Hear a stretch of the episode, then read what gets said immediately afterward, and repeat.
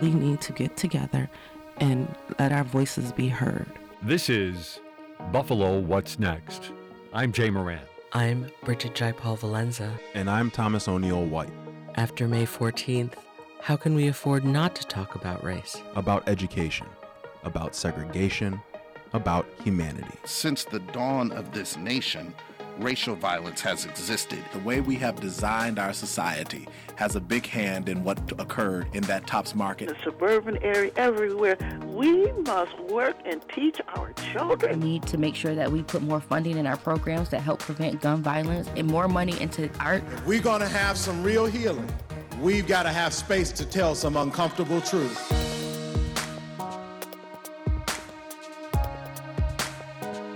Buffalo What's Next, uh, we're going to take a look at the impact of recent swatting incidents, not only here in Western New York, across New York State, and actually it's something of an epidemic uh, across uh, the nation as well. Swatting incidents, this is a, a situation where somebody calls in with a threat. In many cases now, as if the threat is coming from inside the school, perhaps an active shooter. We're just kind of generalizing here of some of the recent incidents that we've heard here in Western New York. Here to take a look, though, and help us kind of guide through how this is impacting students and how we can help students, Cambria Daniels from Best Self. Thanks for joining us. Oh, thank you so much for having us. Cambria is the uh, pro, uh, project director for the Mental Health Awareness Training MHAT yes. as well. So, yeah, this is uh, something that you're deep into. Um, South Park High School was among the ones that had a, a swatting incident recently. Lockport was one that also was very high profile. Take us through, if best you can, then, after an incident like this happens how do you come into play? Sure. So um, I am fortunate enough to go all throughout Erie and Niagara County with mental health awareness trainings. Um, think trauma informed care, safe spaces, discipline with dignity. Um, I'm also triple certified in the mental health um, first aid, uh, which is different than psychological first aid because that's, we're talking disaster, okay. right? Um, mental health first aid is a certification for the adult that maybe works with adults to recognize the early signs and symptoms of developing mental health challenges in other adults. Youth mental health first aid is for the adult that works with adolescents specifically. That's kind of where we're coming into play here. Yeah. Um, so any teacher, you know, any layperson really, if you're working with young adults, um, our adolescents, you really want to take a look at that. That's a certification for the adult. And there's also a teen, teen mental health first aid, and that's for youth. So um, we know statistically our teenagers would rather speak with each other when they're dealing with mental health Sure, challenges. sure. So that's a certification for the teen. Um, that type of professional development really helps teachers wrap their minds around hey, maybe I'm noticing some behaviors with uh, the teenagers after the fact. Um, but we have to be allowed the time to go in and provide those trainings because they are a three year certification for the adult learner. Um, in the instance of South Park, that's one of our sites. So I am in a school based department of Best Self Behavioral Health. South Park happens to be one of our sites. We have an extended learning program there. We are also the CBO partner with the Saturday Academy Initiative. So think uh, select Saturdays open to the entire public, not just the youth of that school. Um, and for a small amo- amount of time, say 10 to 1 where we have something for everyone. We have free breakfast and free lunch. Um, we provide workshops from littles, middles to bigs, etc. Um, but we're a thread in that school. So when stuff like this happens, we want to debrief. We want to maybe push into a classroom and say, "Hey, let's have a conversation about this. How are you feeling?" Um, restorative practices is a term, and our staff are trained in restorative practices. So we turn that entire classroom into a community circle where everyone, the teacher, maybe there's a teacher's aide, we can all have these open and honest conversations about what really happened here, how are we feeling, and what additional supports are needed. Not sure how much you can tell me, but in terms of what has happened at South Park High School since then, uh, how active have you needed to be? Right. And I'm sure, obviously, you know, the teachers, the administrators, they also there's got to be concerns for them as well. Absolutely. Um, so I personally have not been able to, you know, jump in, but I'm sure I'll be called upon. Right. Um, again, we're already there Monday through Friday and some Saturdays. So with the extended learning program, for example, there's opportunity to, you know, speak with those kids in a small, more small, intimate setting to really um, understand where their headspace is at and provide additional supports, think coping skills, etc. Um, and then the admin know that we're there to support them as well. So if there are professional development hours, then we can come in and provide um, trainings to help them kind of process what is going on. They have their own parameters when we're talking like lockdown, shelter Right. in place, right? Um, shut That's out. separate, That obviously, is from you. separate, right? And that's but at the same time, I would think there's also that concern, though, of being able to set a, a tone, a kind of a collective Yes. psychology inside the room. It must be very difficult. uh, Obviously, very difficult. Well, yes and no. So um, we try to do that already. We live in the realm of early intervention prevention. So there is a social emotional coordinator there. Think of um, bridging the gap between your standard student support team, SST. Every school typically has a school psychologist, a school social worker, a school counselor.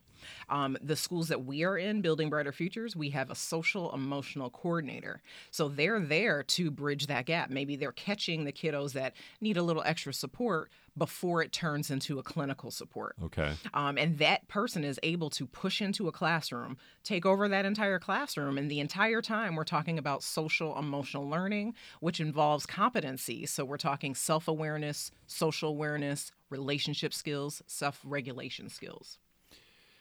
There's a lot there. Yes. Um, so we want to, like you said, there's early intervention with the kids, and then there's what happens in the aftermath. Mm-hmm. The aftermath. What might be going on with a child who lived through what happened at South Park or Lockport? Again, Mhm. nothing finally happened, thank goodness, Mhm. but yet scary situations. Very scary. Absolutely. And again, I thank you for bringing that up. It's not just the kids. Um, we're seeing it in adults too, right? We're expecting our teachers to just put on uh, called armoring up and just go in and teach, despite the fact that they might have concerns about their own kiddos. Um, but with the kids, they'll show you before they tell you. And what I mean is observing that behavior. You will see a kid that's normally, say, sitting with a group during lunch, they're withdrawing. Mm. You'll start to see them have like a um a response. a It's basically a trauma response, right, where they're kind of jumpy all the time.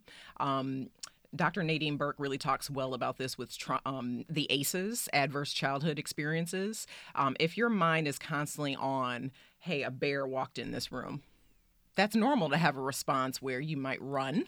you know, you're, right, you're preparing your body for that. But Right. what if you're always in that state of mind? Right? Because right now it's a collective trauma. They they were not well before coming out. You know, we're not we're still in the pandemic. Right. And then on top of that, you have the compound trauma of everything going on in the community. So that shared universal value of wanting safety, and I'm not talking just physical safety, I'm talking psychological safety. Our kiddos are um, sensitive to that right now. So it's about being able to pay attention to their behaviors, those nonverbal behaviors that are truly communicating, hey, I don't feel safe in this space. School is supposed to be safe, and I'm not sure. And the, you'll see that in the kids' behavior. How can that even be changed? It Mhm. seems. How? I mean, obviously, again, you you're briefed and and you're you're expert in in counseling, but how can you take a whether it's a child or an adult Mm-hmm. that is dealing and focused and you know obsessing perhaps to a certain extent on that type of situation, a dangerous situation, a traumatic situation. How can we get somebody out of that? Right. So we first need to validate how they're feeling, right? We need to create a space where they can come and talk to said counselor. Um, maybe, you know, you notice a pattern in behavior change and that kiddo gets special permission to go see the counselor, the school counselor or school psychologist if they have time. Um, we're thankful again for our partnerships in certain schools where they already know that we're there. And then we have that extended learning program because the kids going throughout the day and then they have this open space, you know, so to speak, right? And after school, you get that academic support and the mental health support at the same time. Um, during the day, we are relying on the teachers to tell us to say, hey, Did you notice this? Is it a pattern? Um, is the kid always just going AWOL, maybe walking right out of your classroom? More than one person's going to notice that. Sure. So that is your in to say, hey, come come let's have lunch together. Uh, what's going on? Tell me about how you're feeling. Is it the slamming of the doors that's triggering you? Does that remind you of something that you know a trauma response or i'm sorry trauma history that happened before? Let's talk about that. Let's work through that together. Same thing with the faculty. Maybe um, a teacher has gone to an administrator and the administrator can have that conversation with us to say what additional supports can we provide so that they have the professional development but it's in a way that helps them teach and process their feelings. The, like you said, the the pandemic is its own pile of issues, and kids are still dealing with that in a lot of ways. It almost sounds like a place like South Park or any place that had to deal with this kind of incident, is there enough help? Is there enough people that can can get on board and and, and sure. help these kids out? I mean, um, the more the better, sure. right? Um, we we are even expanding. You, you see that the need is there. They want to intervene early. They want to catch it before again it's clinical.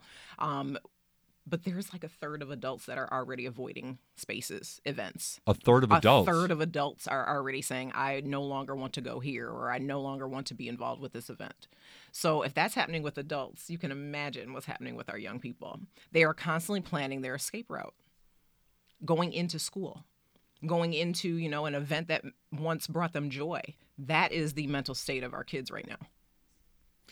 We are talking with uh, Cambria Daniels of uh, Best Self, and uh, she is the uh, project director for mental health awareness training.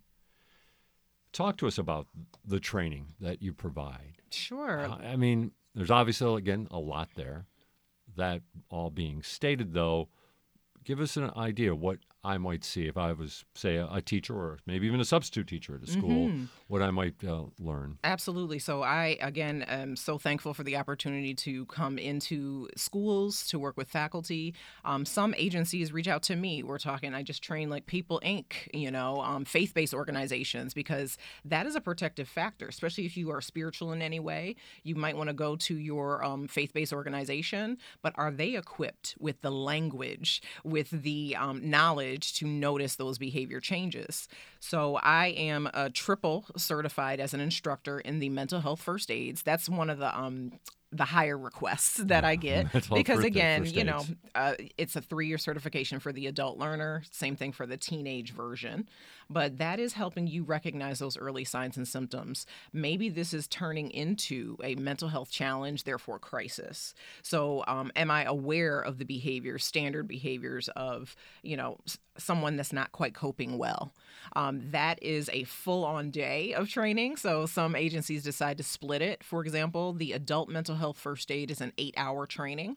I can come to the location, or I can invite you into our training facility of Best Self Behavioral Health. I've also worked with the schools. They have parent center hours, which are usually later in the day. We're talking starting at four, going until upwards of seven thirty on two nights a week, mm. because they want to give parents as much support as possible that training can be split into two days. Ideally, you know, if the parent center is open Monday and Wednesday, I can come in Monday and Wednesday. But they sit with me. It's highly interactive. Um, it's based off of data from the National Council on Mental Wellbeing. So it's a legit certification, hmm. all evidence based, wonderful curricula that actually updates. So even me as an instructor, I have to stay um, up to date whenever any language changes, any stats change, um, and that requires an additional like module that I would have to you know refresh on. Youth mental health first aid actually has adapted for indigenous populations and rural communities. Yes. So anyone, any adult working with adolescents, we're thinking like say 15 to 19. Um, that's a wonderful certification for the adult because hey, what our kiddos are dealing with is different than working with an adult. The adult's behavior or cognition might be is going to be drastically different than a teenager. Um, so those trainings are, you know, again, highly requested. In a perfect world, I could come in and train teenagers only in the teen mental health first aid.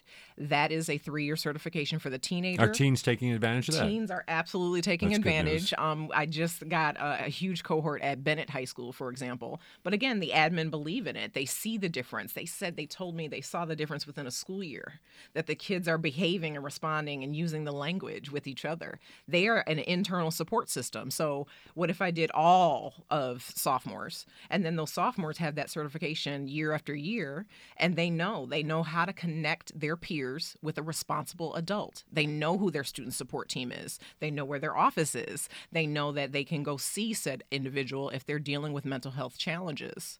In addition to those certifications, I also have um, trauma informed care and safe spaces. Again, we all bring a little something to the table, right? And what if you have a trauma history? That's going to affect how you interact with your colleague, with a student, um, anywhere in the community, right? So that's a, it's not a certification, but you do get a cert, like think um, professional development credits for that. Um, I wrap around and uh, put in the safe spaces because how do we actually execute the care? Now that you're trauma informed, how are you applying it? So I give them a little tidbit of that to say, hey, are you accounting for the psychological safety? Did you know that, you know, a kiddo was triggered by the door slamming? Because in their environment, maybe they're around gunshots and the gunshots remind them of the door slam, Mm. right? Did you ever consider that perspective? Um, discipline with dignity is heavy in the schools because we always think punitive um, with behavior, but sometimes there's something else going on. The classic bottom of the glacier, Right. right? The kiddo showing you anger, but maybe they are embarrassed. They're showing you aggression, but maybe they are feeling um, learned helplessness. That's a thing, right? So we have Learned to helpless- learned helplessness. helplessness. Yes. So maybe that's how they feel because they feel like there's nothing else that they could do um, in their environment, home, community, and school. So discipline with dignity is more about structure and consistency. That's what our kiddos need. Because if you can develop that, then they can independently have those um, coping skills and self regulation skills personally without you in the room. It's interesting you mentioned how you have to stay up to date on data and statistics. Yes. So I'm curious what kind of statistics and data you are you are made available to and how it you know pertains to you know this type of work. Oh, absolutely. So again, with the trauma informed care, you know, there's several agencies outside of my own agency that you know we just constantly are pulling that data wherever we can get it, honestly, um, to make sure that our professional developments are up to date. Um, it's kind of double because the National Council works with like Johns Hopkins when they originated the uh, curricula. Um, they the Teen Mental Health First Aid is actually in conjunction with the National Council and Lady Gaga's organization, Born This Way Foundation. That's how it came to be. The Teen Mental Health First Aid actually only started in 2018. So it was a, as a, it was a private entity that made this a, a reality. hmm So um, again, it's a I think a portal, and if anything changes out there, you know, I as an instructor and many instructors, there's national instructors as well. You have to go on and make sure that your it's a little quiz, you know, um, make sure that you are up to date with the recent data, that so that way you're providing and presenting it in the mo- the most effective way. Interesting about a little quiz that, that, that caught my attention. So maybe, if it's possible, take us through what you might be as you're applying this training, and then, like you said, quizzing back to a certain extent. What might you be asking? Let's say it was me. You know, you know what you might uh, might might come up in that question and answer session. Sure, sure. So um, there's actually a template that they give you, um, and it's scenario based. So after you say sit through one of my trainings, did it sink in? Like how would you apply it? Which I love because it's similar to what I had to design with the trauma informed care safe spaces. We want to make sure that we're showing an increase in mental health literacy. So just a 10 question uh, final exam, Okay. right? and you're applying these action steps. So think CPR first aid, AED certification. You know the procedures. You don't have to be an EMT Right. to be certified in CPR. Right. But you know that it's a certain amount of compressions and breaths, and you know if you're using an AED, you got to charge it, turn it on, etc. Same concept, but for the mind. So, with mental health first aid and um, youth mental health first aid, there's an action plan. It's called ALGEE. So, are we assessing the behavior? Are we listening non judgmentally? Are we encouraging self help and support? Right? Are we giving reassurance? It's not our opinion, it's about giving facts. You want to instill hope by providing information and our participants have to know that. So on that um, 10 question assessment, it might ask you, what are the steps of ALGEE? Right? It might ask you, hey, here's this, and it might give you a scenario, and you have to choose how would you respond as a mental health first aider. Um, and based off of those answers, you would essentially get certified or not non-judgmental there's mm. a there's a, uh, a word right mm-hmm. so how do we how do we go about separating and understanding that in ourselves about making decisions, non judgmental, right? I mean, there's so much in there when it comes yes. to our learned biases. Beautiful question, because I get that a lot in the training. Um, and that's something that we as adult learners really struggle with. That is one of the key components of that action plan. Um, because again, we want to um, provide the answer, you know, especially when we're talking with adolescents, we want to come in and save the day, right? Like, well, I experienced it, so this is how I got through it. Gotcha. And what I love, and I cannot coin this term. It was a national trainer in mental health first aid that said we should not should on people. We should not should. That's a um, tough one to break. tough one to break, right? Because again, you're bringing your experience, and mm-hmm. you should, right? You you might have been through something, maybe your culture, maybe your background, to say I am equipped to handle said situation. But we have to understand that these kiddos are growing up in a very different time, and even if you went through something similar, it is not the same. And that's where that non judgmental listening. You can be supportive by sitting in silence, asking for permission. May I just sit with you? Because the kid might be on 10, and our goal, right, as a mental health first aider is to maybe get them down to five. Because at five, we can have a conversation versus trying to say, oh, just calm down at mm. what point, even as an adult, if someone told you, "Oh, just calm down," does that help you calm down? Probably not. No, exactly. I think that would be a trigger. exactly.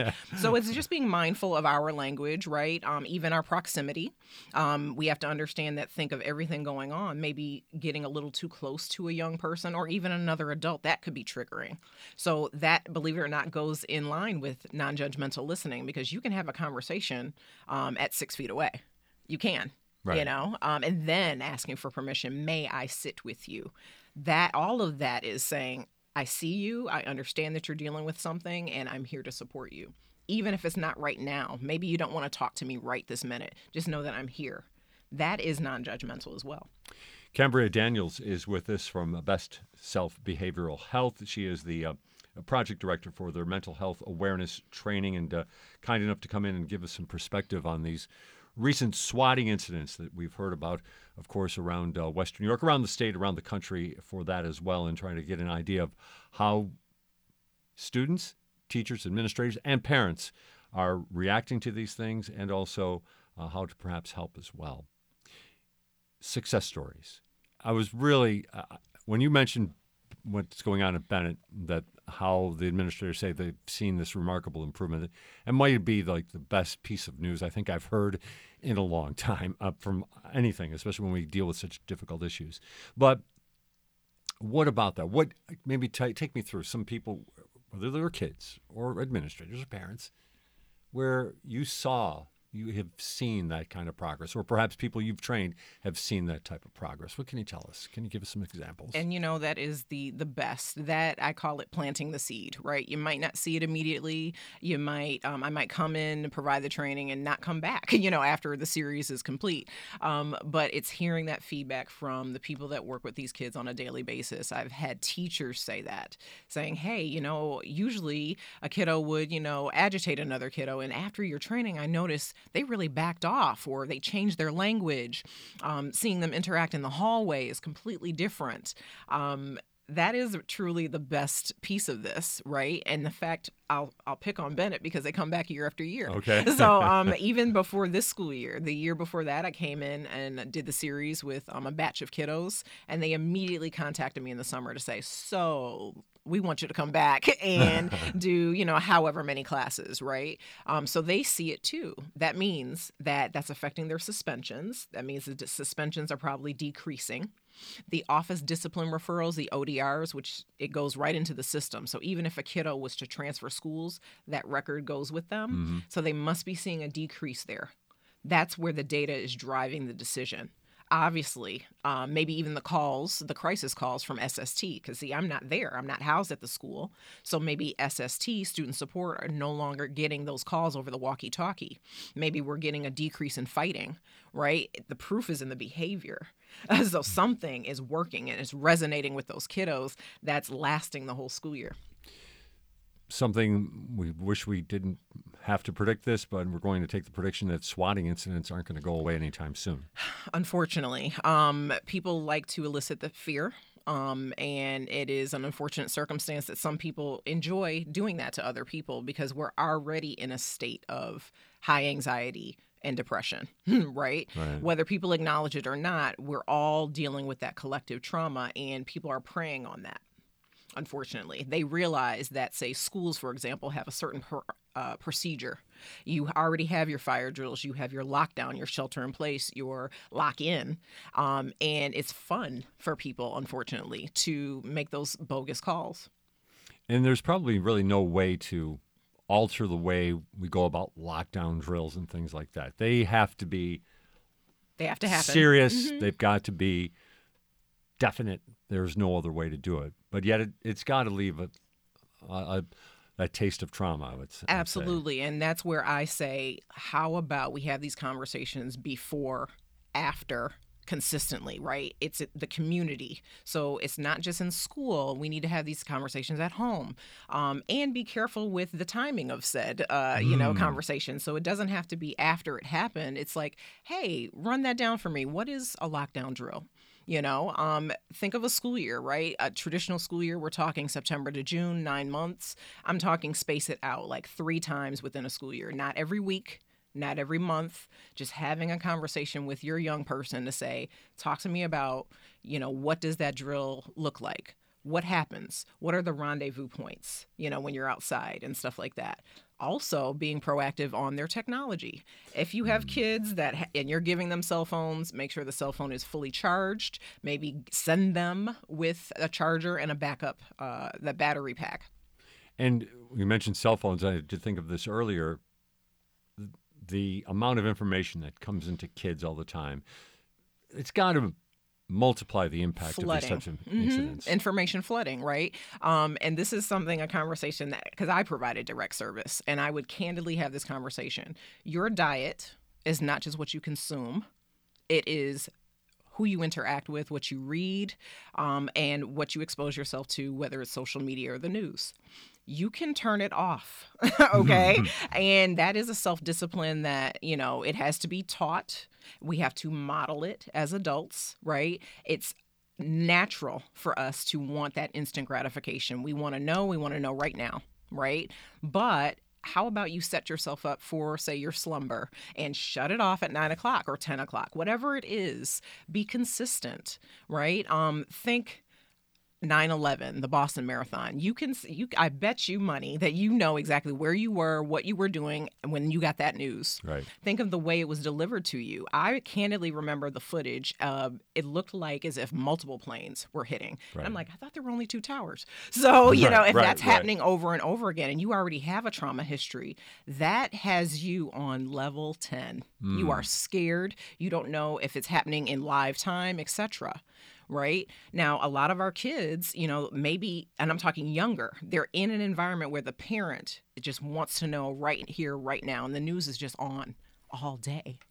What if it's just on mm-hmm. all day? Again, we have to model the behavior that we want. So maybe we turn it off or slow it down or regulate that information the best way that we can, you know, and therefore you're teaching your kiddos like, hey, you can do this too independently. You do not have to be on social media all day and all night.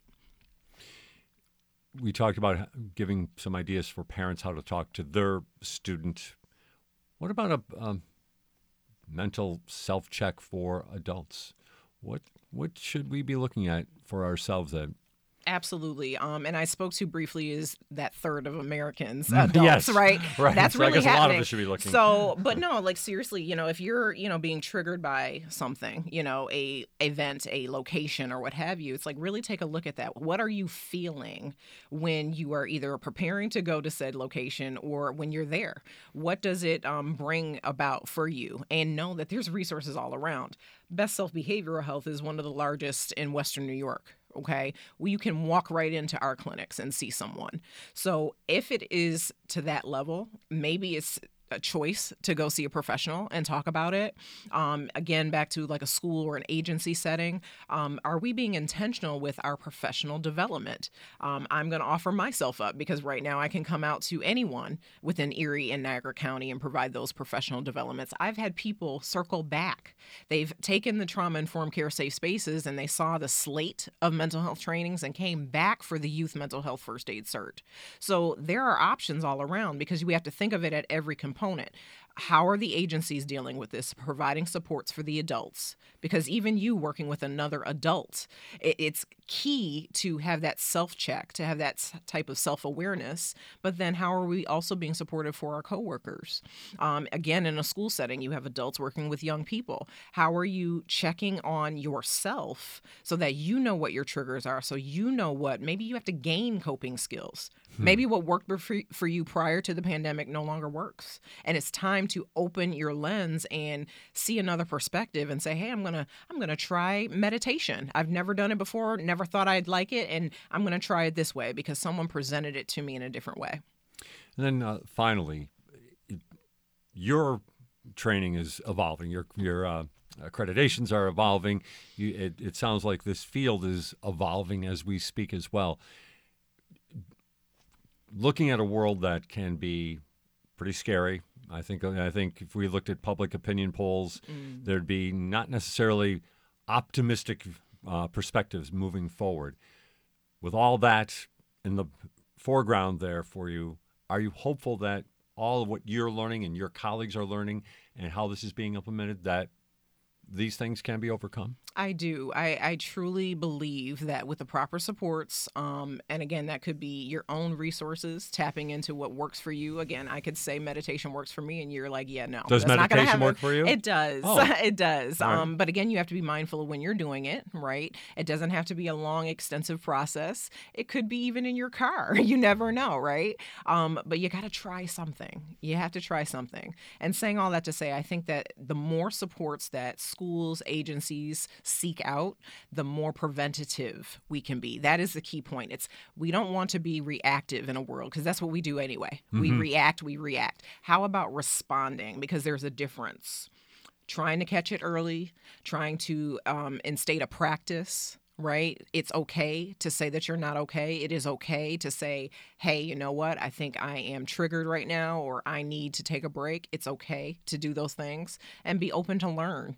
I am seeing a lot of agencies saying, oh, we need to really look at our practices and how are we supporting our staff, therefore supporting our young people. Cambria Daniels is with Best Self Behavioral Health. She is the uh, project director for their mental health awareness training. Cambria, thanks very much for joining us. My pleasure. Thank you. You're listening to Buffalo What's Next. More to come right after this on WBFO. This is Buffalo What's Next, where we have conversations with the community about moving forward. To have your voice heard, press the Talk to Us button on the WBFO app, and we'll work to get your questions and comments on the air. Join us on Twitter at WBFO or email us at news at WBFO.org. Together, we'll have the conversations that are needed. This is WBFO, your NPR station. If you didn't know, April was Fair Housing Month. 50 some years ago, the Fair Housing Act was, was passed in 1968. And as such, there's no better time than, than now to speak with Mr. Steven Haagsma. He's an education manager for home, housing opportunities made equal. To my knowledge, it's the only agency in Western New York addressing the very crucial uh, need of educating tenants, educating prospective homeowners, landlords in our area. We have Steven here with us today. Welcome, Steven. Uh, thanks for having me. Thank you for being here. there's no better time than now to, to have this conversation, just of where we are in the the housing market uh, situation scenario crisis. I don't like to throw that word around, but we're getting there. Uh, rates are interest rates are steadily climbing um, with no end in sight, and and rent seems to be climbing just as much with with wages kind of st- still staying at almost the levels that they they've been before. So you're getting a lot of uh, individuals that are facing hurdles and obstacles to to buy a home or simply have a place to to reside in. So your group directly deals with that. Can you give me a, a bit of an overview of what, what home is and, and their, their mission? Yeah, of course. Um, I mean, first of all, I, I don't think I don't think there's any problem using the word crisis. I think that it certainly is a crisis in the housing market right now. Um, but yeah, at home we we provide uh, fair housing services in a few different ways. So first of all, we uh, help people who experience housing discrimination. That's uh, really our focus. It's it's what our organization was founded on uh, 60 years ago. So this is our, our 60th year. Um, and we've we've focused the whole time on preventing housing discrimination and helping people who do experience it. We also educate the public about fair housing law because you know, if people don't know their rights, they're not going to recognize when those rights are being violated. Mm-hmm.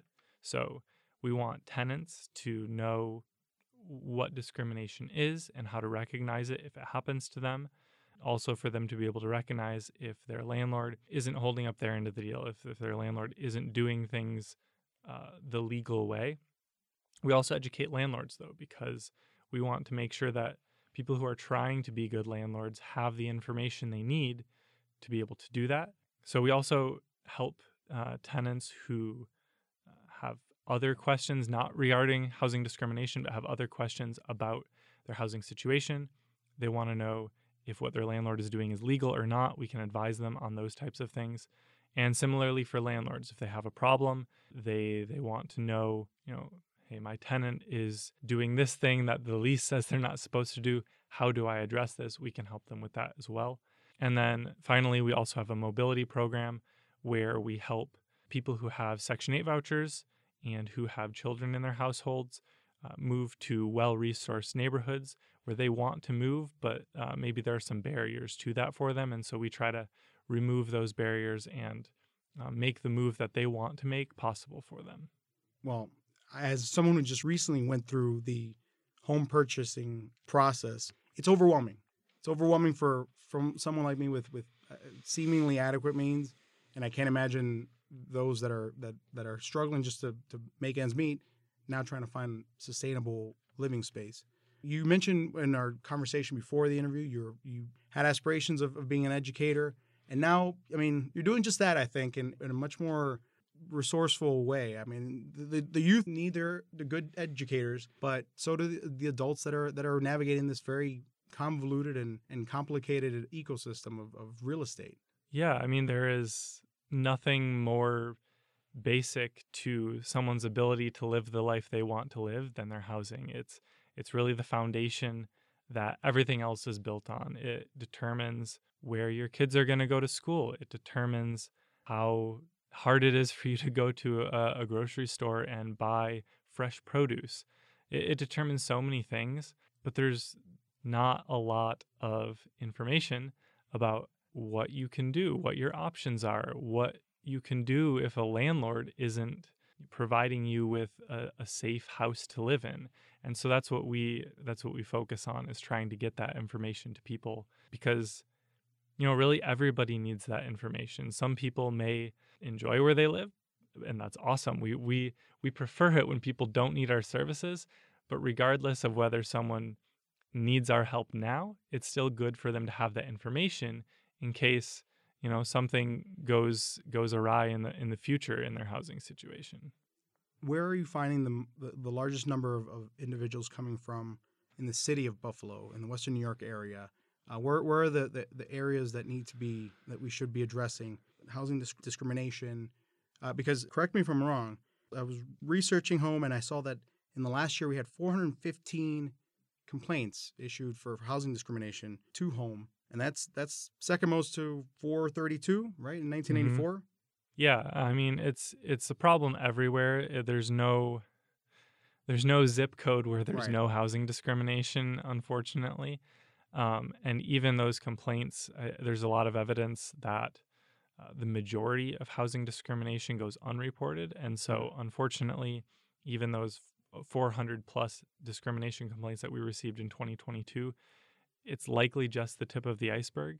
Um, but as far as where we're seeing it, uh, it's basically you know housing problems and poverty rates are very highly correlated, and so Mhm. the the areas where poverty rates are highest are also the areas where people are struggling the most. They're they're struggling the most to to pay rent, uh, and they're struggling the most to find adequate housing that is in good condition and where they're not experiencing discrimination when they're trying to find a place to live. Uh, and so, unfortunately, a lot of the problems in the housing market are are concentrated in the same zip codes where uh, people are facing a lot of other problems as well. And unlike other big cities, per se, our, our friends down in New York City, that where there are rent control barriers or legislations, there we don't have that here. Yeah, that's right. We're, we're not. We're. Are you seeing landlords kind of taking way too much advantage of tenants? Absolutely. Yeah, I, I definitely don't want to, you know, throw all landlords under the bus uh, and and disparage landlords as a group, uh, because there are a lot of landlords who are trying to uh, invest in their community and are trying to work with their tenants to make sure that things are affordable for them and making sure that they can make rent. But there are uh, landlords out there who are a little bit more unscrupulous and are definitely taking advantage of you know inflation is in the news so i'm going to raise the rent by as much as i feel like and blame the economy on it when it may not be necessary especially if they're not even using the, the additional rent to reinvest it in the property and Mhm. make sure that it's up to code and is a safe place for people to live um, so it's it's not everyone for sure by a long shot, uh, but there there are enough people who are doing that kind of thing that it is a serious problem. And it's great that you all offer, I- guess you label it Fair Housing 101, not so much just for the, for the tenants, but also for the landlords, because as you mentioned, there are individuals that are, are decent landlords that might have gotten into into uh, an investment property now recently with, with in the last few years, but just they just don't know how to be all the resources available to them as landlord, which you all also tackle. Yeah, definitely. I mean, being a landlord is essentially running a small business, and there's lots of rules, and you you're not required to learn the rules before becoming a landlord. So we want to make sure that that information is available to people who are trying to do the right thing and trying to be good landlords. And so we offer education for both landlords and tenants um, about fair housing law, so that you know both parties understand what the law requires of them and what their options are if um, you know things aren't going the way they want them to. I'm here with Mr. Steven Haagsma. He is the education manager for Home Housing Opportunities Made Equal. Uh, the website's homeny.org. And Steven, in these lessons, these training programs that you offer landlords and tenants, what are you finding to be the largest blind spots? Where are the, where where are tenants and landlords coming to you and saying, "I didn't know this. This is this is news to me." Uh, a lot of the most common things that both both landlords and tenants don't know are things that um, were changed at the state level in New York in 2019. Um, the state passed a, a huge uh, new uh, landlord tenant bill called the uh, Housing Housing Stability and Tenant Protection Act. Um, so that was in 2019, and it made a lot of changes. And then obviously 2020, we all know what happened. And so I think that uh, the learning curve got pushed back a little bit because of the pandemic, because these new laws had just gone into effect and suddenly nobody was thinking about them. And so there are still a lot of people, you know, almost four years after these laws went into effect, who don't know that that they're in effect. And so one of the most common things is source of income discrimination. So at the state level now, it's illegal for landlords to refuse to accept Section 8 vouchers or other kinds of rental assistance. Um, basically, any lawful source of income has to be considered when a landlord is is seeing if someone meets their income requirements. And a lot of tenants with Section 8 vouchers or other kinds of non wage income that they use to help pay the rent don't know that when a landlord says they don't take Section 8, that that's illegal. And some landlords do know it and are just going to refuse to accept it until someone forces them not to, Hmm. which we are trying to force them not to. um, and others just genuinely don't know that this law was passed and they have been refusing to accept vouchers for decades and it's been legal Hmm. in a lot of places, but it's no longer legal. And so some people haven't caught on to that yet. Other things are surrounding evictions uh, and security deposits. So, like the timelines for those changed. So, for example, when someone moves out uh, of a place, the landlord only has 14 days to return their security deposit to them uh, or explain exactly what repairs they use the deposit for. If the landlord misses that timeline, tenants can take the landlord to small claims court and get their deposit back. But a lot of people don't know that because, you know, the law is passed and it doesn't mean that everybody immediately understands what what's There's going no on. proclamation Yeah, exactly. And so populace. we're trying to make sure that as many people know about those things, both sides, landlords and tenants, as as we can. Well, it's knowledge is power, right? And and if you don't know uh, what you don't know, then then you can't fight for your rights that that are available to everyone. Much more so the individuals that that desperately need it. Steven, as far as these these services, how often are they offered? How do we sign up for training? Yeah, for for landlords, we offer a monthly uh, landlord training webinar over Zoom. Uh, we also have an on-demand one. So if the the time that the live webinar is scheduled for doesn't work for you, um, you can you know watch it on your own time, and then we we provide a certificate of completion and some other resources, including uh, a sample lease agreement that you can use or modify, a sample rental application, things like that. Uh, so it's a great resource for landlords, and um, they can they can register for that on our website. For tenants, uh, we partner with other organizations in the community, and you know I I go to those organizations and talk about fair housing uh, to to people there, uh, and anyone landlords or tenants if they have a specific question, they're always welcome to give us a call or or send us an email. Uh, we'll do our best to let them know what their options are in that situation. If I'm a landlord or, or a homeowner, and what are, what are really some of the local laws that I should I should know to better serve myself? Yeah, so the mm, probably the most important one is the source of income discrimination protection that I that I mentioned. So that's actually been in effect in the city of Buffalo since 2006. Uh, Erie County has its own fair housing law that was passed in 2018 that also has source of income protections. And then, like I mentioned, it was added at the state level in 2019. So at, the time that the Erie County law was passed, that was we were we were very excited about that. It was a huge deal, and it still is. It's we still value it immensely. Um, but fortunately, a lot of the things that were in that 2018 law were added at the state level the following year. Um, so yeah, there's most of the protections that are available to tenants locally are statewide protections now, which is great. Does does home offer anything in terms of legal aid or representation? So we provide paralegal counseling in general. And so if we're able to help someone resolve the situation without resorting to legal action, we try to do that as much as we can. Whether that's, you know, mediating a disagreement between a landlord and a tenant, you know, writing a letter on a tenant's behalf to the landlord explaining we understand what's what is going on. Please be advised that this is what the law says, etc. Um, and often that that's enough because the majority of landlords are trying to do the right thing, and they there's no requirement that they already know what the right thing is. Mm-hmm. And so often, if we let them know, hey, this is what the law says, they'll say, oh, I'm I didn't realize that, and they'll make it right with the tenant, which is awesome. That's our goal is Mhm. to avoid having to go through the legal process because while it is a great resource, it takes a long time. And so it's not going to get someone the solution they want and deserve in a time frame that is really going to work for them. But if someone does need legal assistance, we have partners that we work with who um, we can refer people to, represent them, um, in some sort of legal action, whether it is bringing a housing discrimination case or, or something else.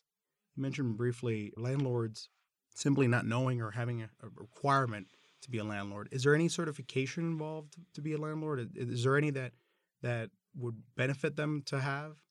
Uh, so the city of Buffalo does have a rental registry, um, which landlords are supposed to to register for. Uh, there's not a lot of resources uh, associated with that, but it, it it is the one that I'm aware of that exists. Although it probably could be a little bit more robust, robust. in terms of providing resources and education and at least hey here's what's out there you can go find this information uh, once once people register with that uh, is Erie County uh, tackling that, the, the, the lack of knowledge in, in, in, providing housing, or or for the tenants themselves? Or I mentioned up top that you were the only agency in Western New York tackling this. Is there anything in the state or county level that? Yeah. So one way we work with the county is that um, the various municipalities in the county uh, are required to designate uh, a municipal employee as the affirmative action officer. And then we partner with the county to provide fair housing education to that person. And then they're kind of the liaison to their community as far as fair housing is concerned. And they can uh, have access to our brochures and stuff that they can provide in municipal buildings. And then if someone in their community brings a concern to them, they can have the knowledge to say, hey, uh, this is, that's not right. And they can either send them to us at home or they can help that person resolve the, the issue in that way. So that's, that's one way that we work with the county uh, on these issues. Steven, one thing we, we ask a lot of our guests is what's next for Buffalo? That's the name of the show. What do we need to address as a community to better suit our individuals looking for fair housing? I think that one big aspect of it, at least from Home's perspective, is continued enforcement of fair housing laws and preventing landlords from being able to get away with discrimination. Because if they believe that they, you know, the unscrupulous landlords, if they believe that they can get away with something, they're likely to continue trying to engage in that. So that's one really big aspect. But another is is affordability. You know, rent is is so high and it has the the growth in rent has completely outstripped any growth in wages if there has been any which I'm not sure that there has and it makes it difficult for for everyone the affordability problem because people in the middle of the income distribution they're forced to pay a higher percentage of their income toward the rent but they may not want to and so they may you know take one step down the rung as far as you know the housing you know luxury to to basic they might mm-hmm. take one step down to save a little bit of money but then that means that somebody who maybe could barely afford that they're pushed one step farther down because that housing is no longer available to them and so the squeeze really affects everybody and it makes it more difficult for people to achieve home ownership which even though interest rates are crazy right now it can still lock you into a, a set rate that you're mm-hmm. paying monthly. And if rents continue to go up, uh, you know, achieving homeownership through a mortgage is still likely to save you money. Uh, but it's so difficult to achieve that when housing prices in that market are also, you know, sky high. Uh, and so, unfortunately, that's an area where we at home don't have much power. So we really focus on the other aspect of it where we can uh, make a difference, although um, there's plenty of room for government bodies to step in and, and decide to do something about the affordability.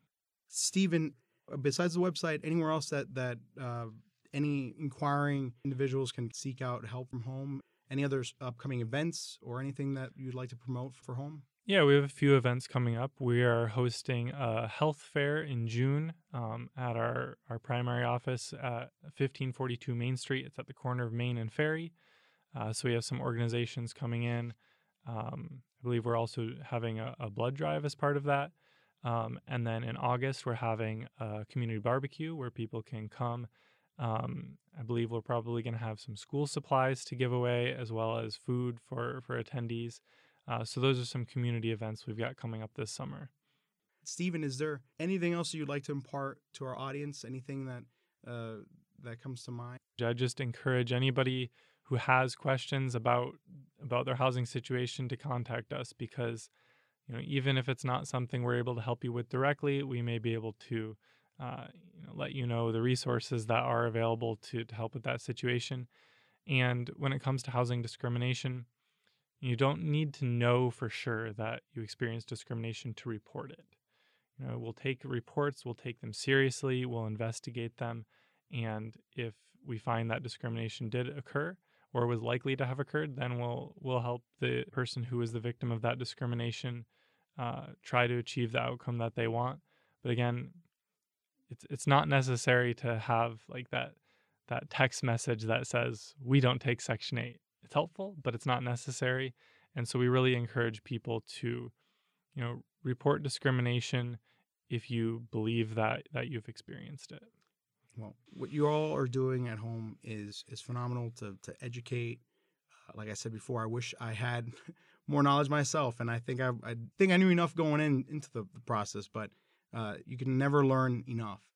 You seem to be well versed in all things home equity, and and I appreciate taking the time today to educate our audience. I said before you wanted to be a teacher. You're you're doing that right now. You're teaching our audience uh, something very pertinent and important. So thank you, Steven. Steven Haagsma from Home. Housing opportunities made equal. Thank you so much for joining us today on Buffalo What's Next. Yeah, thank you for having me. It was it was great.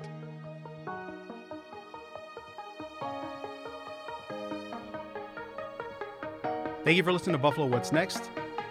You're listening to WBFO and WBFO HD1 Buffalo, WOLN Olean, and WUBJ Jamestown, your NPR station.